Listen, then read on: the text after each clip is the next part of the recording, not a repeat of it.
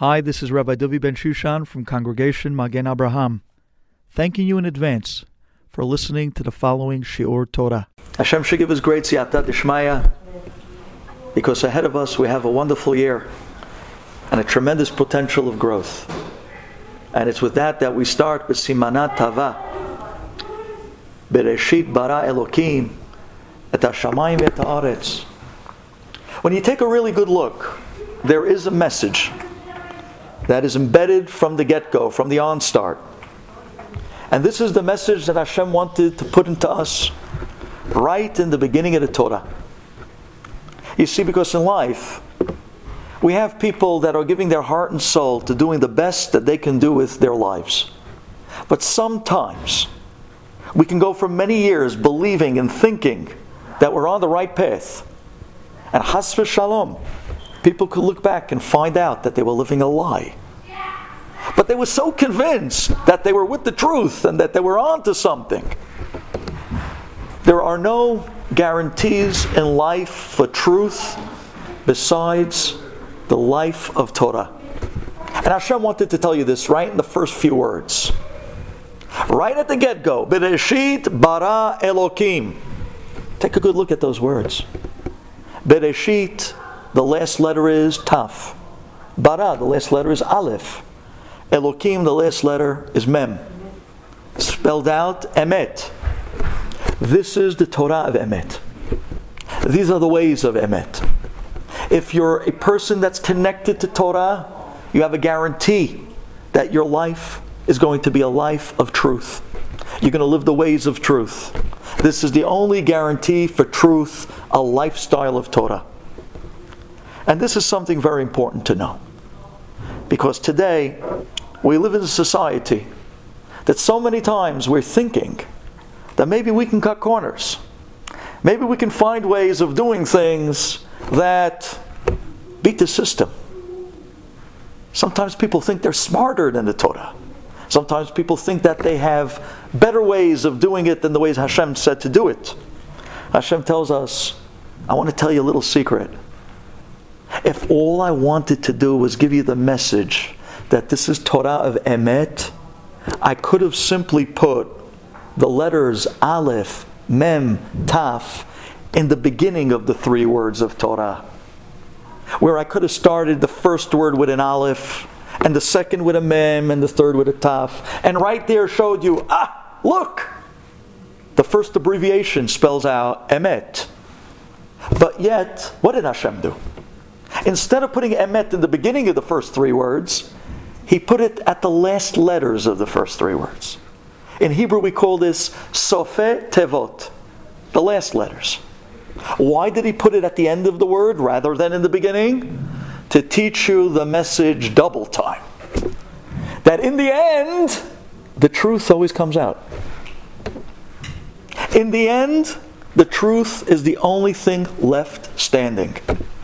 And after all our heshbonot and all our brilliant ideas in life, we do end up finding out that at the end, Hashem and His Torah is always true. With this in mind, now that we have the truth and we started the year on the path of truth, we have to open our eyes to be very careful not to sway. And that's really where I'd like to go with this class today. This was a class that we gave this past Shabbat. We repeat it on Mondays for those who cannot come on Shabbat. And for those who can come on Shabbat and want to hear it a second time, well, what can I tell you? You made the rabbi very happy. Thank you. I appreciate it. Nonetheless, I'd like to share with you, I think, something that's an incredible phenomenon. And I think that if we're going to get just this point out of Parashat Bereshit, we got the essence of what it means to be a Jew. And that's why this is so important. Because if we miss this, we might have missed something of the importance of what Judaism is all about. So, ladies, open your hearts. I, I, I want to share this with you.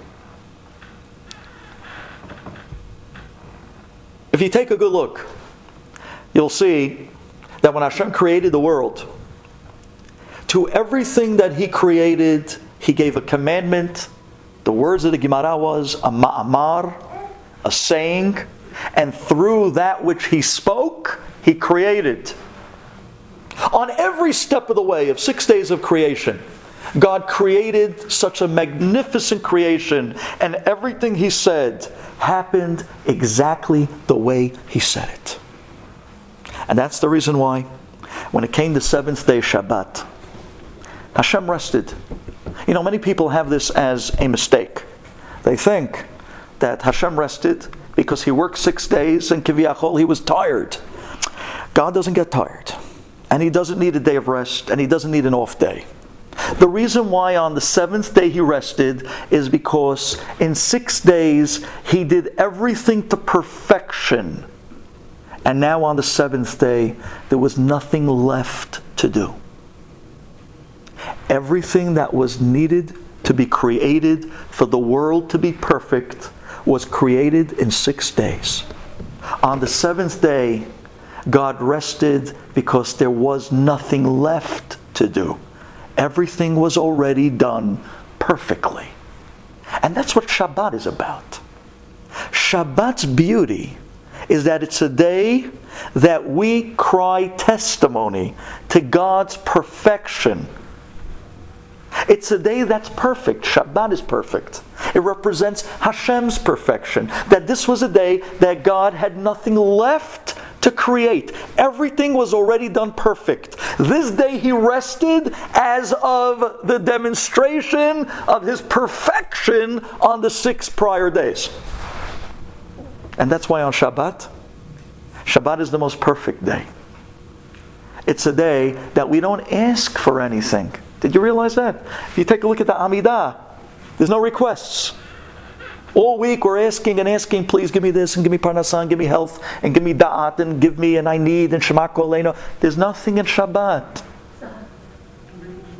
You know why we don't ask anything on Shabbat? Because to ask means that there's a lacking.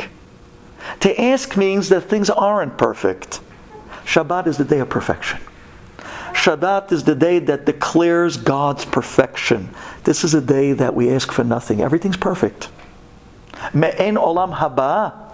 Yom Shabbat menucha. Shabbat is like olam haba. It is bliss. It is perfect perfection. That's the reason why on Shabbat you're not allowed to do milacha. Milacha means an act to make something change. On Shabbat, there's nothing to change. It's perfect. That's why you're not allowed to do milachot on Shabbat. Because the concept of melacha is contradictory to the concept of Shabbat. Shabbat is God's perfection. Melacha means I want to make a change. No changes. Leave the day alone. It's perfect. God's perfect. Everything in the world was perfect, declared on this day. But there was one creation. Every time I say this over, I laugh to myself. One creation that God actually cried out, spoke for it to be created, and it didn't listen to God. Could you imagine that? Could you imagine the King of Kings, the King of the universe, Melech Malchei Melachim, coming on one day of creation to create, and that which he's creating doesn't listen to the word of the way God said to create it? Unbelievable. What are we referring to? That's right. We're referring to the trees. This is fascinating, ladies. Hashem told the trees, Etz peri ose peri. When God called out for the trees to be created, Hashem said very clearly, Etz peri ose peri. I want the etz to be a peri. I want the tree to be edible like a fruit. Ose peri. And I want that tree to make fruit that are edible as well. Meaning, when Hashem called out for trees to be created, He wanted that the tree and the fruit will both be edible. Not just edible, but the tree was supposed to taste like the fruit, and the fruit was supposed to taste like the tree. So, guess what? If you're out of season and you walk up to a fruit tree and there are no fruit on the tree, you'd be able to bite into the bark and it will taste just like the fruit that it gives off. And that was Hashem's plan. And that's the way Hashem commanded the trees to be created. And what's amazing is at the end of the pasuk it says, "Vayihi chen," and so it was. But in truth, so it wasn't. Because if you take a look at a few psukim later, when it came out to the actual creation of trees, you know the way the Torah describes the trees, the trees and their creation? It describes it as etz ose peri, tree that made fruit. Meaning, what was only edible? The fruit. But the trees didn't listen. The trees were not edible. Although God said He wanted edible trees and edible fruit, only the fruit was edible, the trees not. And the incredible question is oh my gosh, how dare they? What a chutzpah! The trees did not listen to God. God told them one thing, and the trees did something else. How could they do that? Rashi, right there on the pasuk, etz peri ose peri. Rashi mentions that yes, you're right. The trees did not listen. It was supposed to be tree and fruit edible, and yet it was only the fruit that was edible. And because of that, Hashem wanted to punish the trees. And then Hashem let it go. Hashem decided, I'll let it go. Until, says Rashi, later on, when man came on the sixth day, Adam Arishon, and Adam sinned the terrible sin, then Hashem said, Wait, if I'm already punishing Adam, I'm going to also go back and punish the trees as well. And the second question, ladies, we got to deal with today is what does that mean? What's the connection between Adam's sin and the trees where, let's get this clear. Hashem, if you want to let it go and not punish the trees, then why all of a sudden did you decide to now punish the trees when Adam sinned a few days later? And if you really wanted to punish them all along, then why wait until Adam? You should have punished them right, uh, right away. Or let it go completely, one of the two. But what would be the connection between Adam and the trees to suddenly decide to punish them? We got a lot of questions this week. But they're good questions. Because this parasha demands depth. Bereshit is the type of parasha that is very difficult to think that we could just kind of skim through it and learn it on a light level. This parasha demands a lot of depth. So the simple understanding of such a parasha is really deep. So I'd like to go, ladies, this week a little deeper than usual. And B'ezrat Hashem hopefully come out with something that will give us a great light onto what's really going on here with these trees. So why didn't the trees listen? I'd like to share with you an incredible Chizkuni. The Chizkuni was from the Rishonim, and he has a commentary on Bereshit, on Chumash. Bless you. The Chizkuni writes that in truth, the reason why Hashem did not at first punish the trees is because they had a good intention of a calculation, a cheshbon.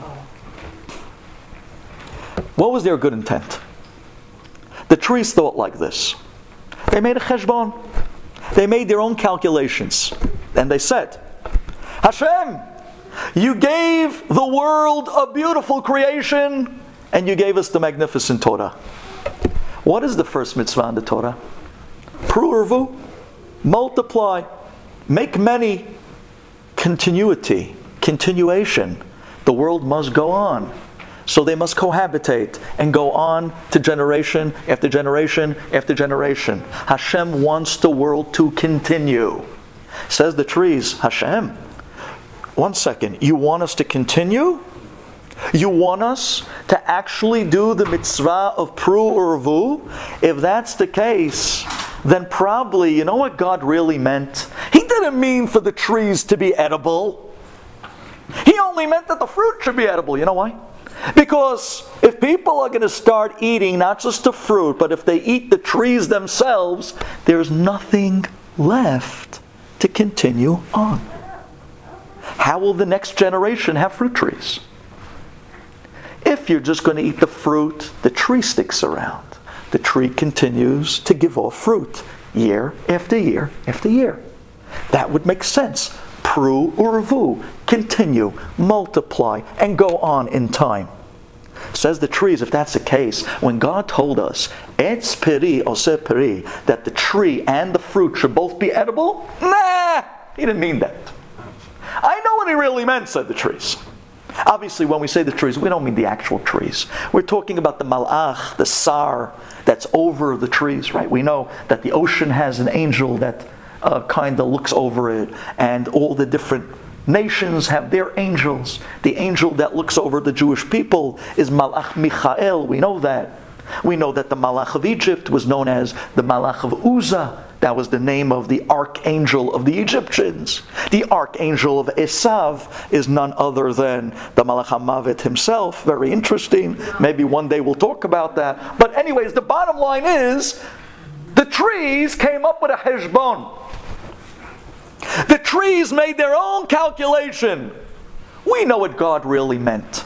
This is what He meant. Because we want to do a religious calculation. They meant well. They wanted to do a mitzvah. The first mitzvah in the Torah. Pru'urvu, how are we going to go on? If you're going to eat the actual tree, there's nothing left to go on. So the tree says, this is what God meant. He meant, really, leave the tree. Just the fruit will be edible, but not the tree itself. Says the Chizkuni that because the trees meant well, they were doing this in order to want to do the first mitzvah. That's why at first Hashem was going to let it go. But, says the Chizkuni, they were dead wrong. You know why? Because writes the Chizkuni, Hayad Hashem Tiksar? Is God's hands limited? You think God has difficulty with doing things? Even if you don't understand it. And even if it doesn't make sense to you per se, it gives you no right to change the commandment of Hashem. Just because you don't understand it, okay, you have a question. God has his ways. Even on the things that you don't understand, Hashem has his ways of pulling it off and making it work and making it happen, even with his own commandment. And therefore, the trees were wrong. You don't make cheshbonot on the will and the word of God. If Hashem tells you that this is the way to do it, if the Torah tells you this is the way to do it, don't think you're smarter. Don't come up with these bright calculations. Don't try to figure out what you think is better. Just stick to what Hashem says. And they didn't. And because of that, eventually, they were going to be punished. That was the downfall and the mistake of the trees. Very interesting. So we understand now where the trees went wrong and why. But what does this have to do with Adam Arishon? And even more so, why, when Adam sinned, did suddenly Hashem decide that he's going to punish the trees? If you want to punish them because they made a bad, illegal calculation, punish them right away. Why wait till later? So, ladies, let's go a little deeper now on this concept of what really took place in Bereshit. Maybe we should understand better what was the sin of Adam Arishon. And we're going to find out that everything is going to add up beautifully. Listen to this. The Ramchal writes in Derech Hashem, Rav Moshe Chaim Luzzatto, and the Maharal MiPrague writes this idea as well. This is a very deep idea. It's going to sound simple, but if you go it over a little bit, you'll see that you can really go places with this idea. Because this idea touches upon the reason of creation and especially the reason for the creating of man, of Klal Yisrael, of the human being. Writes the Maharal Prague Adam Arishon, when he was given to eat from the Etz Hadat, he was given to eat from the forbidden. Adam Arishon, you know, Hashem gave him so much.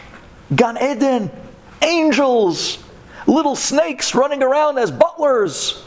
All he had to do was just sit and learn Torah and just not eat from one tree. That's it.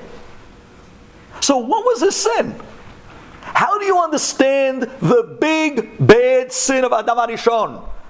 Says the Maharal, says the Ramchal, something fantastic.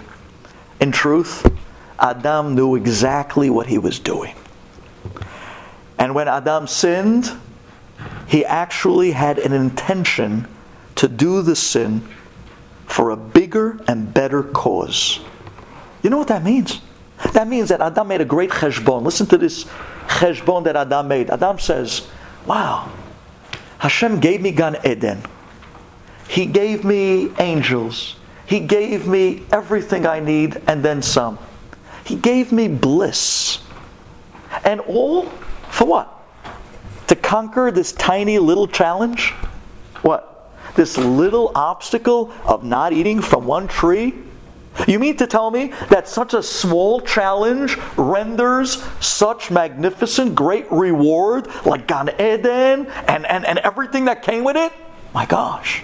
Says Adam, if a small challenge like this, with this little Yetzer Hara and a snake running around out there, that I could run away from him, I could talk him out of it, he's no big challenge, and I got all this for that? On a tiny challenge, I got so much reward. Could you, could you imagine how much reward I would get on a big challenge? Could you imagine that instead of the evil being on the outside, running around, and me easily being able to ditch him, being able to run away from him, being able to simply stay away from the bed, and I got so much good? Could you imagine if I take it inside of me and it becomes part of me, where I can never run away from it? Where it's always there, constantly eating away at me to do evil. And if I could beat that monster, how much greater the reward will be. Could you imagine what I can get? And because of that, writes the Maharal, writes from Moshe Chaim Luzzatto, when Adam Arishon ate from the forbidden, he actually said the L'Shem Yichud. He was doing it on purpose, with full knowledge, with full intent. I want the evil to be inside of me. My challenge will be so much greater to overcome, and hence, my reward will be so beyond belief. Adam made an incredible cheshbon. Now it's very interesting. When I brought this point out this past Shabbat in the, in the ladies' class, so Betty asked me a, a great question, and I, I want to bring it to the table because I realized when she asked it that this needs to be clarified. We need to understand that the reason why Hashem created the world in the first place was because Hashem is the great metiv. That means He is the great giver of good. Hashem created a world and put people in the world just so that he can give them the best of all good, which is represented by what we call Olam Haba, the greatest reward possible for mankind, for the Jewish people. Hashem wants to give us only good. He created a world and put us in it in order to be able to give us all and only good. But because He is the God that is perfect, because his ways are perfection, giving somebody something for free is not perfect. That's what we call in English a handout. Handouts are not perfect because they come with it embarrassment. It comes with it all types of busha. So Hashem says, I want to give you the most perfect reward in the most perfect of ways. How do you give somebody the most perfect reward in the most perfect of ways? You allow them to be challenged, and then you let them earn it. Aha. So now that you passed that challenge, I'm giving you the reward for passing the challenge in a way that you're comfortable taking it. Because you know you earned it. At the end of a long work day, no one has any embarrassment of taking home their paycheck. I worked for that. I earned that. I feel good about taking that. That's my money. I worked for that. Hashem says, Beauty. I'm going to give you the best of reward in the most perfect of ways, in a way that you can earn it. And like this, Hashem was the giver of all good, which was the reason why He created this world in the first place. If that's the case, Hashem wanted to give Adam the greatest of all good, and Adam felt that the minor challenge wasn't big enough for him to feel good about the reward that was coming. I want a bigger challenge, and with that, the bigger the challenge, the bigger the reward.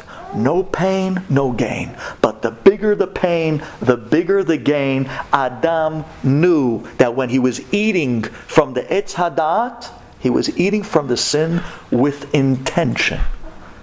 He actually planned this out. I'm going to come up with a better plan than God's original plan. You hear that? This is the sin of Adam Arishon. I'm going to do it better, God. You had a great plan for me, and it was perfect. But I have a way of making it better. I have a way of doing plan better than you. And therefore, Adam, I mean, no, ladies, Adam didn't look down on his plate. He didn't see what he was about to eat. Didn't he know that this was forbidden? Even if we go with the Gemara, that the Gemara tells us four or five different options of what the forbidden tree, the Etz Hada'at, was all about, well, we know it wasn't an apple, right? We got that pissed, right? Sorry, Mr. Jobs. It is what it is. It, it, it wasn't an apple. But what was it? So the Gemara says maybe it was grapes. The Gemara says maybe it was wine. The Gemara says maybe it was wheat. And it was such a tall stalk of wheat that it looked like a tree, and that's why it was called Etz. Etz Hadat. By the way, the Gemara says something very interesting. The reason why they called it the tree of knowledge is because every baby receives its first dose of knowledge upon eating its first wheat based food or cereal.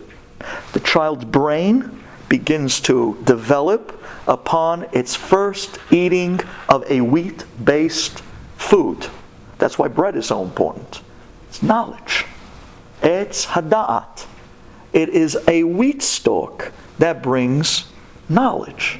That's why they called it Etz hadat, according to one portion of the Gemara. Amazing. So whether it was grapes, whether it was wine, whether it was wheat, whether it was tamarim, the Gemara says maybe. Al pisod, we're going to find out maybe it was something else in a moment. But whether whatever opinion you're going to, at the end of the day, Adam, he saw on his plate that there was the forbidden. His wife just brought him a cluster of grapes, or a cup of wine, or wheat. Whatever it was that he wasn't allowed to eat was sitting in front of him. So why did he eat it? He knows you're not allowed to eat that. The answer is he ate it on purpose with a bigger and better plan in his mind. God, I have a better plan. I'm going to get more rewards because I'm going to have a bigger challenge now. Ladies, you know, we say that it's not a joke. Rashi says it's black and white. Once Chava, once his wife ate from the forbidden, why did she give to her husband to eat? Every wife knows this answer. I don't have to tell you. I, only tell this to you. You know, uh, the ladies know the answer to this. Very uh, Rashi says it. Rashi says because she knew once she ate, Hashem said, "The day you eat, you're going to die." So she says, "I'm going to die." He's going to go marry somebody else. Oh no. He's coming down with me. Yeah, Rashi says it. Unbelievable. Rashi says she gave him to eat because she would not have it. This was the first time that any woman said, Over my dead body. Over my dead body! That I'm going to go and he's going to go and marry someone else? Nothing doing. If I'm dying, you're dying with me. What's that? That's a good question. At first, he looked at all the animals and he saw that there was no that there was no mate. Yeah, I'm assuming that, yeah, maybe Hashem would have uh, uh, pulled another limb.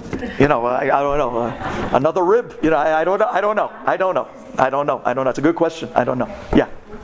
Wasn't it two chavas? Yeah. Well, I can only go with that's a there's a midrash, but I can only go with the Gemara. The Gemara tells us in the ninth perek Masechet Berachot that there are two Mandi Amrim, there are two rabbis that argue. One say, one says rather that she was taken from the rib of Adam, and one says that actually she was a Siamese twin attached to the back of Adam, back to back, where they were in the days of Dr. Dolittle, they called me a push me, pull me. You don't even know what I'm talking about. This is from back in the 80s. But, anyways, they, they had him go like this, where they were attached by the back, and they had two heads, one body. And the rest, basically, you can imagine what it, you know, what it looked like.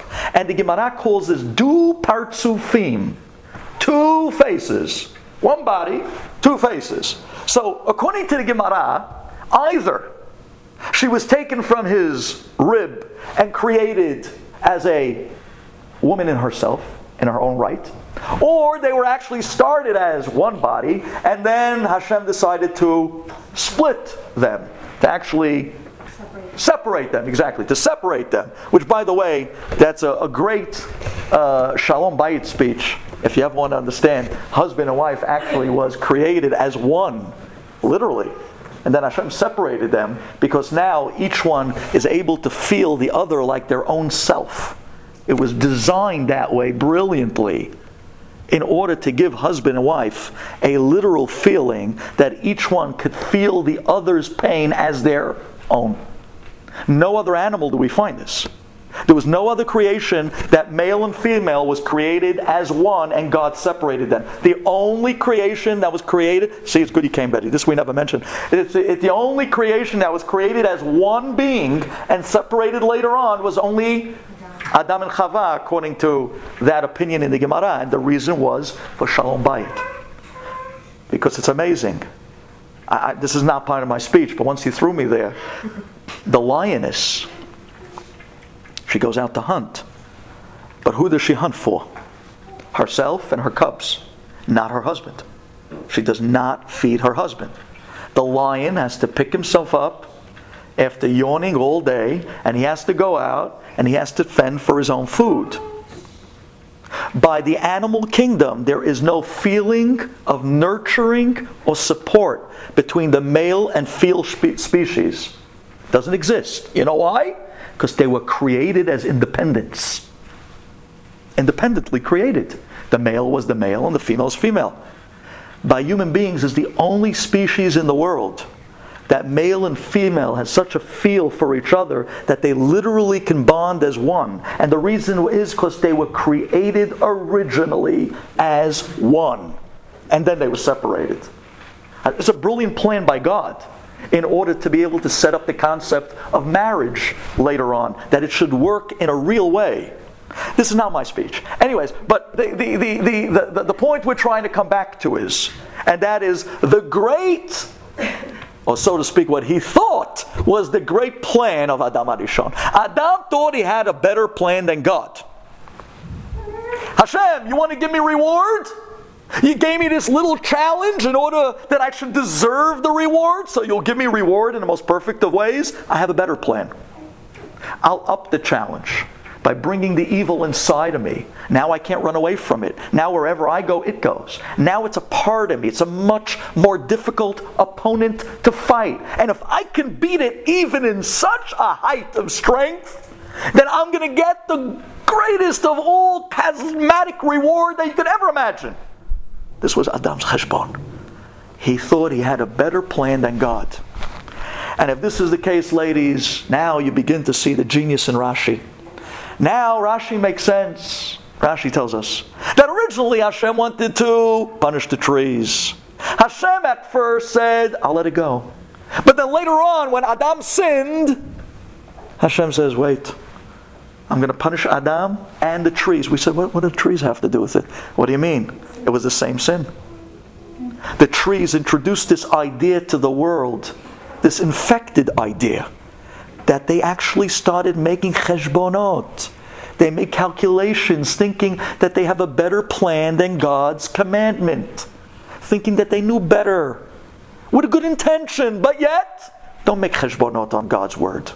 Hashem tells you to do it, that's the way you do it.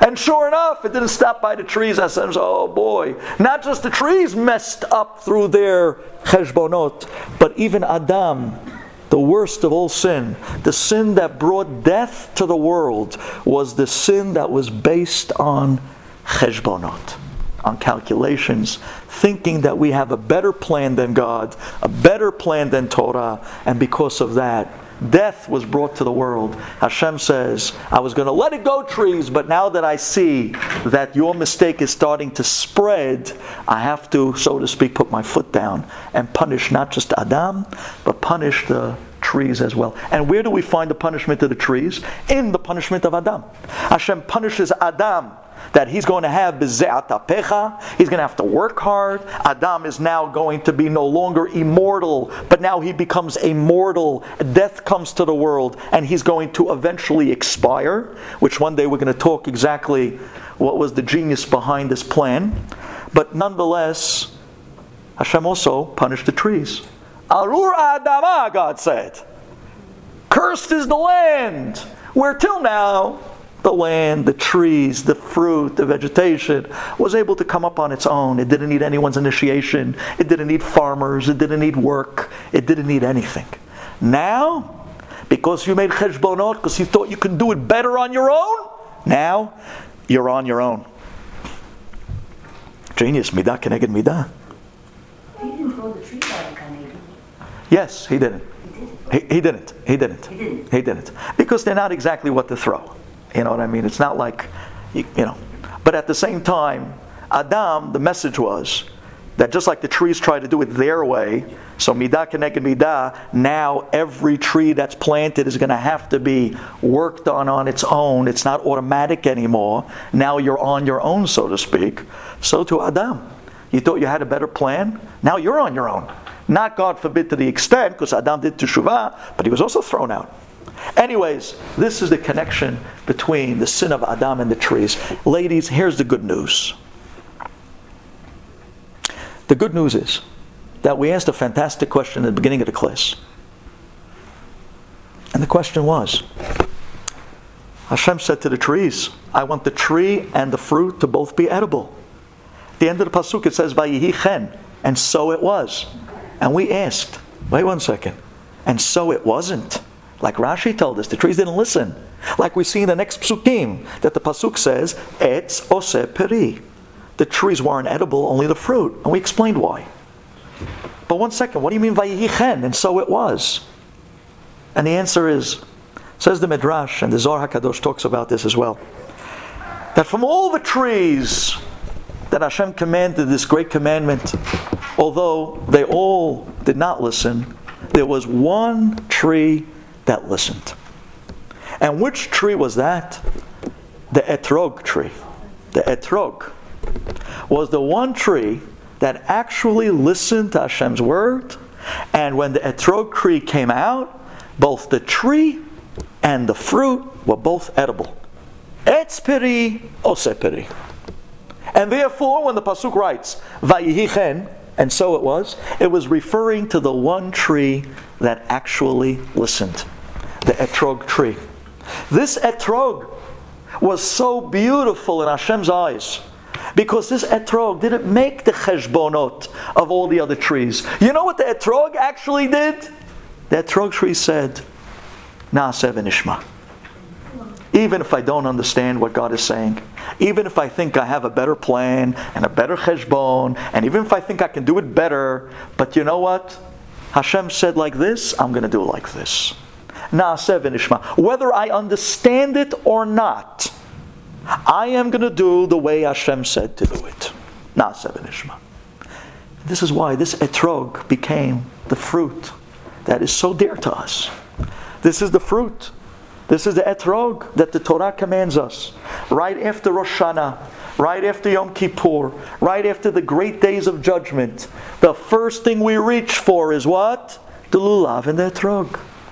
And we bring it together and we shake it and we remind Hashem as we do the na'anuim up and down and side to side. What are we showing Hashem? We're showing Hashem, remember the etrog.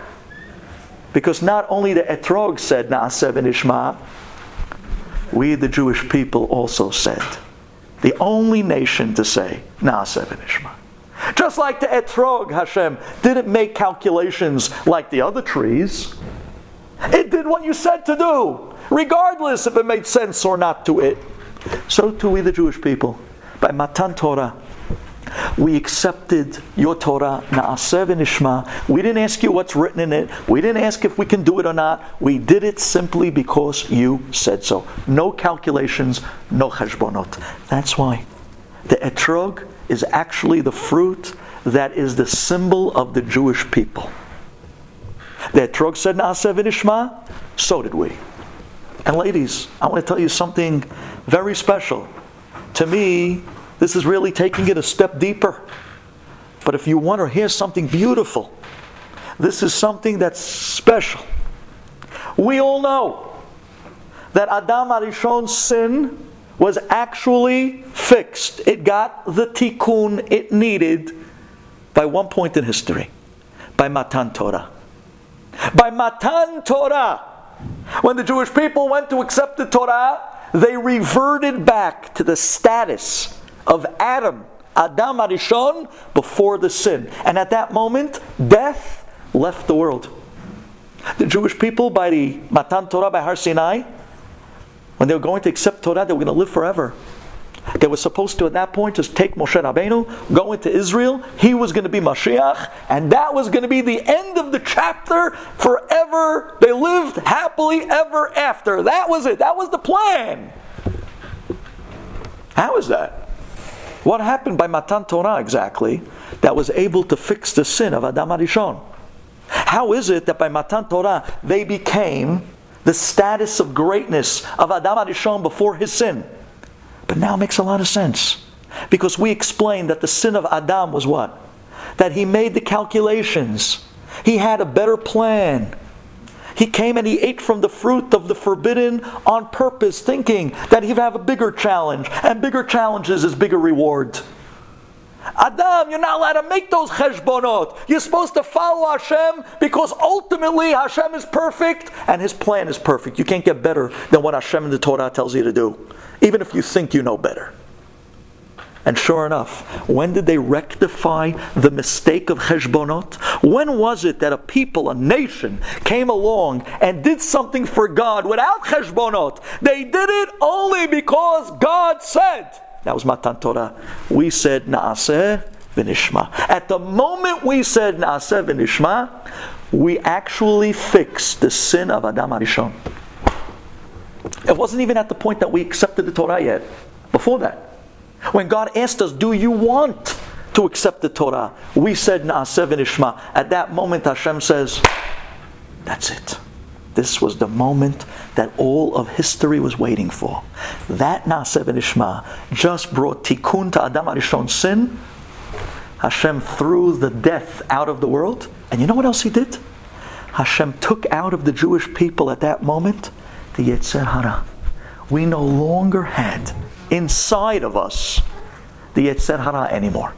Now the Yetzer Hara went back to his position like by Adam Arishon before he sinned, on the outside, like the snake running around. And that's why by Matan Torah, how did he get us? He came along, it said Hara, with a hologram of Moshe Rabbeinu in the air floating on a deathbed, telling the Jewish people, look, Moshe Rabbeinu is dead.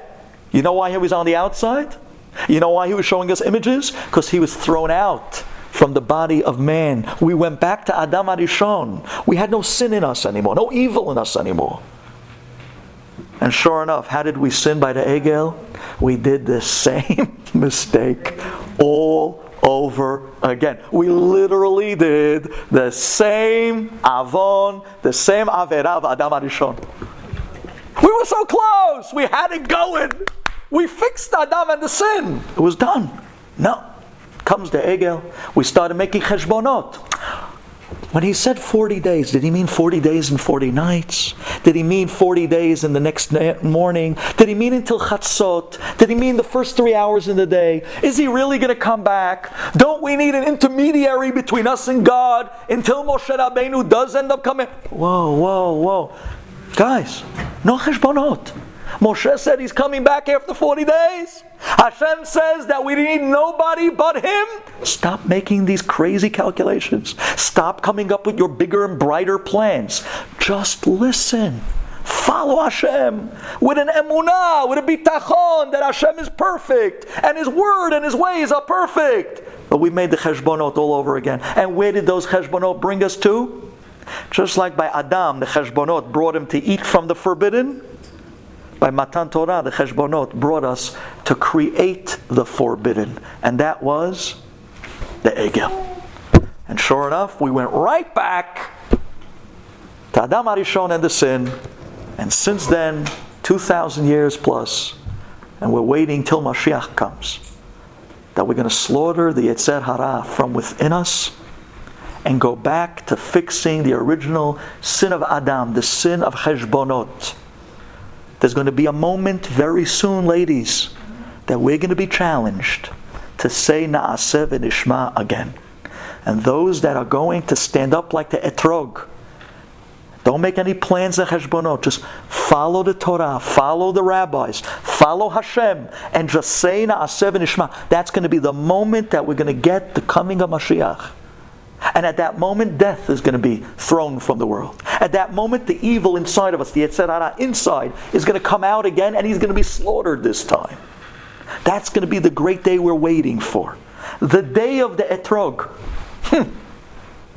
and that's why this, the war of Gog and Magog is going to take place on Sukkot, rabbis tell us. The Navi says it.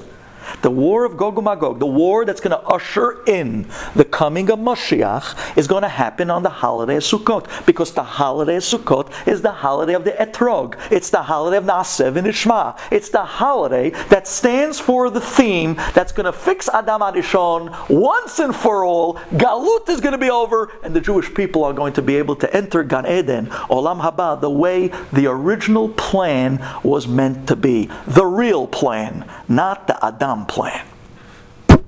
So let me just end off with a cherry on top. This is the first time in a long time I've ever given a class without telling a story, and that's pretty cool. Anyways, but I just want to mention, though, just want to mention, no, but this stuff is so deep. It's, it's, it's, beautiful to hear, and I, I really wanted to do this with you this week. B'ezrat Hashem, next week we'll go back to the regular speeches. But the bottom line is an amazing idea. And let's just end off with this. So, what was the Etz Hadat? What was it? And I, I, tell you the truth, there was a young lady in class this Shabbat that mentioned a great idea, and I wanted to bring it out on this point. If this was so serious of a sin, shouldn't Hashem give Adam the heads up? Hey, Adam, listen to the commandment I'm telling you, and don't make cheshbonot. I'm shouldn't give him a warning. He's going to mess up history for the next 6,000 years. Shouldn't he give him a warning? The answer is he did give him a warning. Are you ready for this? This is amazing. What was the Etz Hadat? So we mentioned already the Gemara says, different opinions in the Gemara. Grapes, uh, wine, tamar, chita. By the way, ladies, we mentioned in the class that that's the reason when two people come and they raise a glass of wine, what do they say? L'chaim. You know why? Because according to one opinion, the Etz Hadat was wine. And that was the wine that brought death into the world. So when we drink L'chaim together on wine, we say L'chaim. This wine shouldn't, God forbid, bring what the last wine brought, but it should bring life to the world. L'chaim. I wanted to mention, maybe that's also why when we pick up the little glass of whiskey, we say L'chaim. Because according to another opinion, the Etz Hadat was Hita, wheat. And it comes from, you know, whiskey and hops and and the good stuff. Okay, anyways, but what was the Etzah? So the Gemara told us its opinions. But you know what the Zohar HaKadosh writes? The Zohar HaKadosh writes, and this is the Medrash, they write that the Etz Hadat was the Etrog tree. Wow. How? How is that? There's a proof in the pasuk that's beyond reproach, in my opinion. Um, not anybody's favorite, I'm saying, but if you see this, I don't think you could really get out of this one. This is an amazing proof. The pasuk says that when the woman was going up to the forbidden tree, the etz hadat, and she was about to eat from it. Listen to the words of the pasuk, and I brought it for you. Vatere ha'isha, the woman saw kitov ha'etz lema'achal, that the tree looked good to eat. Hey, hey, hey, hey, hey! Wait one second.